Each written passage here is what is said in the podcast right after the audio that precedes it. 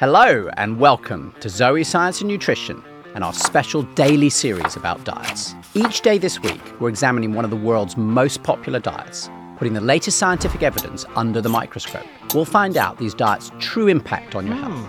I'm your host, Jonathan Wolf, and I'll be joined throughout this series by Professor Christopher Gardner. Hello, Christopher. Good to be here, Jonathan. Christopher is a professor of medicine at Stanford University and the director of nutrition studies at the prestigious Stanford Prevention Research Center. He's one of the world's leading researchers on how our diet impacts our health. So, what's on our plate today, Christopher? In episode three, Jonathan, we're traveling back in time and ditching every food introduced to our diet since farming began in favor of eating the Stone Age way. So, Christopher, which food groups get the chop and why? Oh, now we've eliminated dairy and all grains and all of the hard beans that you have to cook, not like green beans and yellow beans, but the dried beans, the chickpeas, the lentils, the pulses. And why is that? Well, because these weren't around before the agricultural revolution that happened hundreds of years ago. They weren't around at a specific period in life, the Paleolithic period. And so, what do we call this diet? The paleo diet, which came to the attention of the public through Loren Cordain, who's a really interesting scientist who looked back and said, you know, just intuitively, wouldn't it make sense if we ate a diet that we evolved on and how long ago? Oh, thousands and millions of years ago. Hi, I'm delighted that you're here to find out if eating the Stone Age way really does have health benefits. If you haven't already, please hit follow in your podcast player so you'll know whenever a new episode arrives. This will help us to continue our mission to improve the health of millions. So that sounds sort of logical, Christopher. We often talk about this idea that maybe what we're eating today isn't really in tune with the way that we evolved. And I guess you're saying like we actually only invented agriculture relatively recently. Is that the theory? So maybe we haven't completely adapted to the foods that we've managed to grow since then? Yeah, so the grains from the agricultural revolution is just a couple hundred years ago, but the dairy actually goes back thousands of years. It wasn't available paleo. Um, there was some genetic mutation that happened. Really, a lot of the world is still lactose intolerant, but it was European, Scandinavian folks that evolved to be able to be okay with dairy. But eliminating dairy and grains and beans is a huge proportion of the global diet right now. And so for people listening to to this, what is it about the idea of an ancient stone age diet which sounds, you know, so so appealing? It's appealing. Oh my God, that's what we evolved on. So that's fine. So what's left after you take those food groups out? So you could have meat and you could have fruits and you could have vegetables that grow above ground, not so much starchy vegetables. And so there's a legitimate concern with too much starchy vegetable that's just a lot of glucose without a lot of other nutrients coming with that sometimes. But it's a pretty limited supply of nutrients. And I to me, the meat is the most interesting one. So evolutionarily, I think the fruits and the vegetables are probably pretty similar, maybe roughly speaking to paleo times. But the meat, I'm I'm trying to think of the Paleolithic man or woman running after the mastodon or the saber-toothed tiger with a stone. I'm pretty sure we ran away from the saber-toothed tiger, didn't we? But I think so. But I mean, to eat meat, you had to catch them and right. bash them over the head and kill them and cut them up. And yeah, okay. So we don't do that anymore. We go to a fast food restaurant and we took the bun off. Yeah, I'm paleo. I had a fast food hamburger without the bun.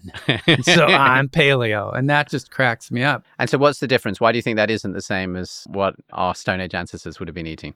We certainly know that livestock these days is grown 99% for the most part. For maybe beef, it's a little less than that 90%, 80% in these factory farms where the meat isn't grazing, the animals aren't grazing on grass, and especially cattle type meat who have ruminant stomachs, which are supposed to do that and, and digest that and ferment that, we're feeding them corn and soy in factory farms, which actually kinds of makes them sick. It gives them stomach problems. They have to get antibiotics for this. We ended up making very fatty meat by doing this. So when they eat a lot of corn, which their stomachs weren't meant for, we get a fattier, marbled meat, which, as I understand it, decades and decades ago, somebody said, oh, we're going to have to kind of convince the public that this marbled meat is better. And it's marbled because we're feeding them corn and they're not getting grass. So it's just not the same meat as grass fed meat was long ago. Got it. So you're saying you're now eating lots of meat, but this meat is sort of different from the past. What are the theoretical health benefits if you were following this paleo diet? Yeah. So if you were getting rid of carbohydrates from the grains, we know a lot of people, the grains that they eat are the simple ones. It's the added sugars and the refined grains that we're cutting out. Potentially, there's a benefit to getting rid of dairy, which comes with a lot of saturated fat, although that that's a much more complicated topic. But it is true that most of the world is still lactose intolerant to this day. So I'm not too sad about eliminating dairy. That would be okay.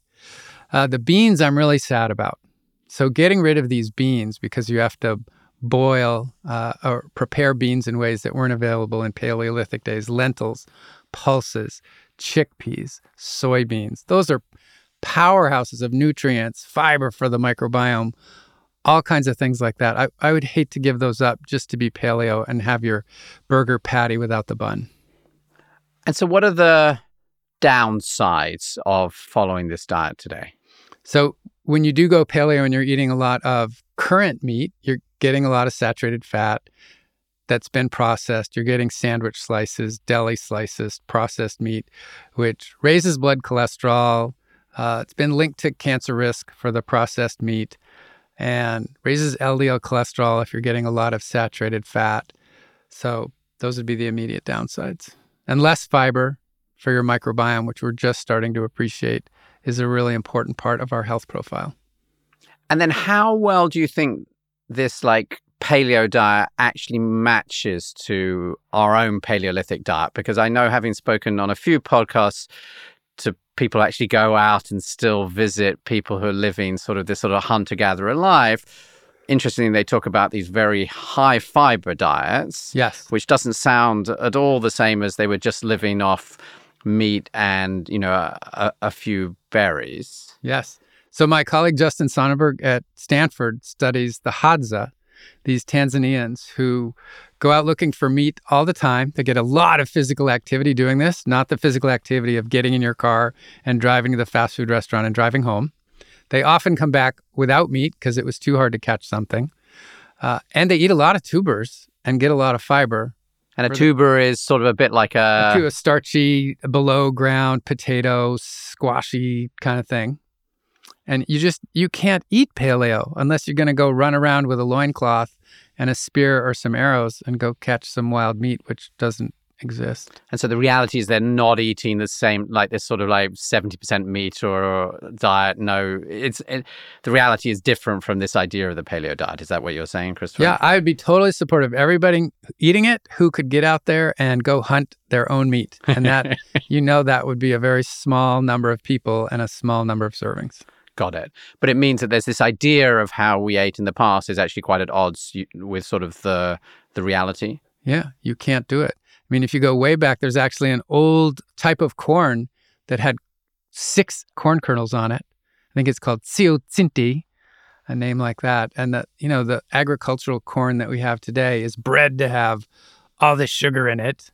You can't eat paleo corn. You can't get paleo meat. You can't yeah, it's just not available today. In principle, it might sound good, but you really can't eat that way today. Got it. And your your actual Paleolithic diet was one which was much higher in fiber and, in fact, sort of carbohydrates, I guess, than this paleo diet. And involved a lot of physical activity in order to get to get it because you're working yes. hard. So, given all of this, what's your verdict on the paleo diet? I, am not a fan. And this is, again, one of these things we're talking about as Loren Cordain described it in a book. In principle, there are some positive aspects to paleo diet, but as most people don't follow it as intended, they follow it practically speaking. Oh, this means I get to eat meat. Uh, and I will cut back on my grains and dairy, but I'm I'm not going to make a lot of overall healthy choices. So the way they tend to follow the paleo diet tends to not be very healthy. Brilliant. Thank you, Christopher. Thank you, Christopher, for our time travel into the paleo diet in today's conversation, part of our special series of daily episodes about diets and our health. I'm Jonathan Wolf. And I'm Christopher Gardner. Join us tomorrow when we're ditching even more plants and talking about the carnivore diet. As always, the Zoe Science and Nutrition podcast is not medical advice. It is for general informational purposes only. See you next time.